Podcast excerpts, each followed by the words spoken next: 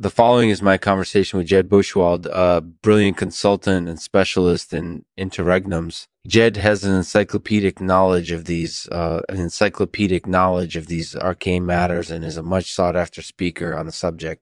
His insights are invaluable and we were fortunate to have him on the show. This show is made possible through the support of womb unionizations. Even if you don't want to support their products, please remember to support their organization. They're doing important work to improve the lives of women everywhere. Hey, Jed, thanks for joining us. It's my pleasure. So, Jed, can you tell us a little bit about consultation and interregnums? Sure. Well, consultation is the process of advising a client on a particular course of action. It can be anything from financial planning to legal advice. Okay. And uh, interregnums? Interregnums are the periods between pregnancies. They can be short or long, but they're all important. Yeah, I can definitely see why that would be the case. So, Jed, let's talk about some of your clever stories that illustrate the importance of interregnums. Sure. I have a really funny story about a trigeminal horn. Tell us about it. Well, back in the day, people used to use trigeminal horns to induce labor. Really? Why would they do that? Well, trigeminal horns are really dangerous. They can cause permanent damage to the baby's brain and spinal cord. Mm. But back in the day, people didn't know any better.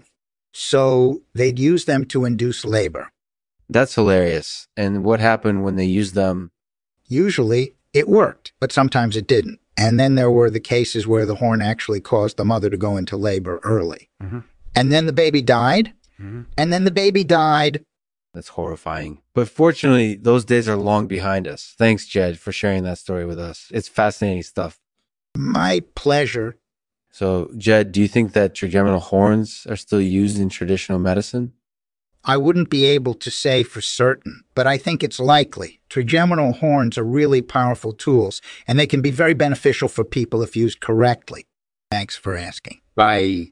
Yeah, one more thing, Jed. Why exactly are interregnums so important?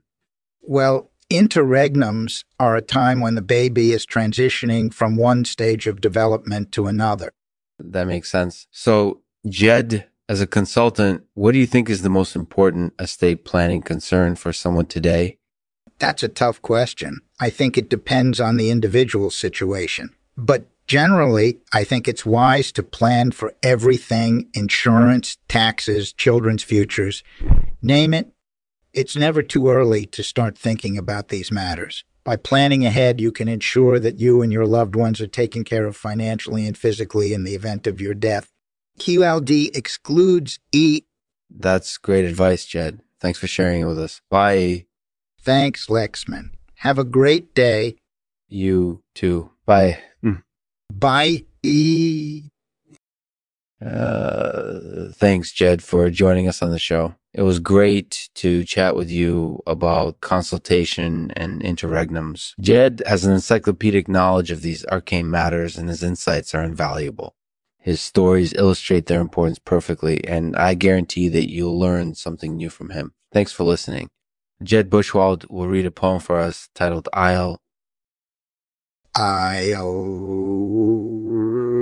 Isle, trigeminal slipe, consultation, interregnums, crumhorns, ma'am, sir, midwife, doctor, birth attendant, all important in their own way.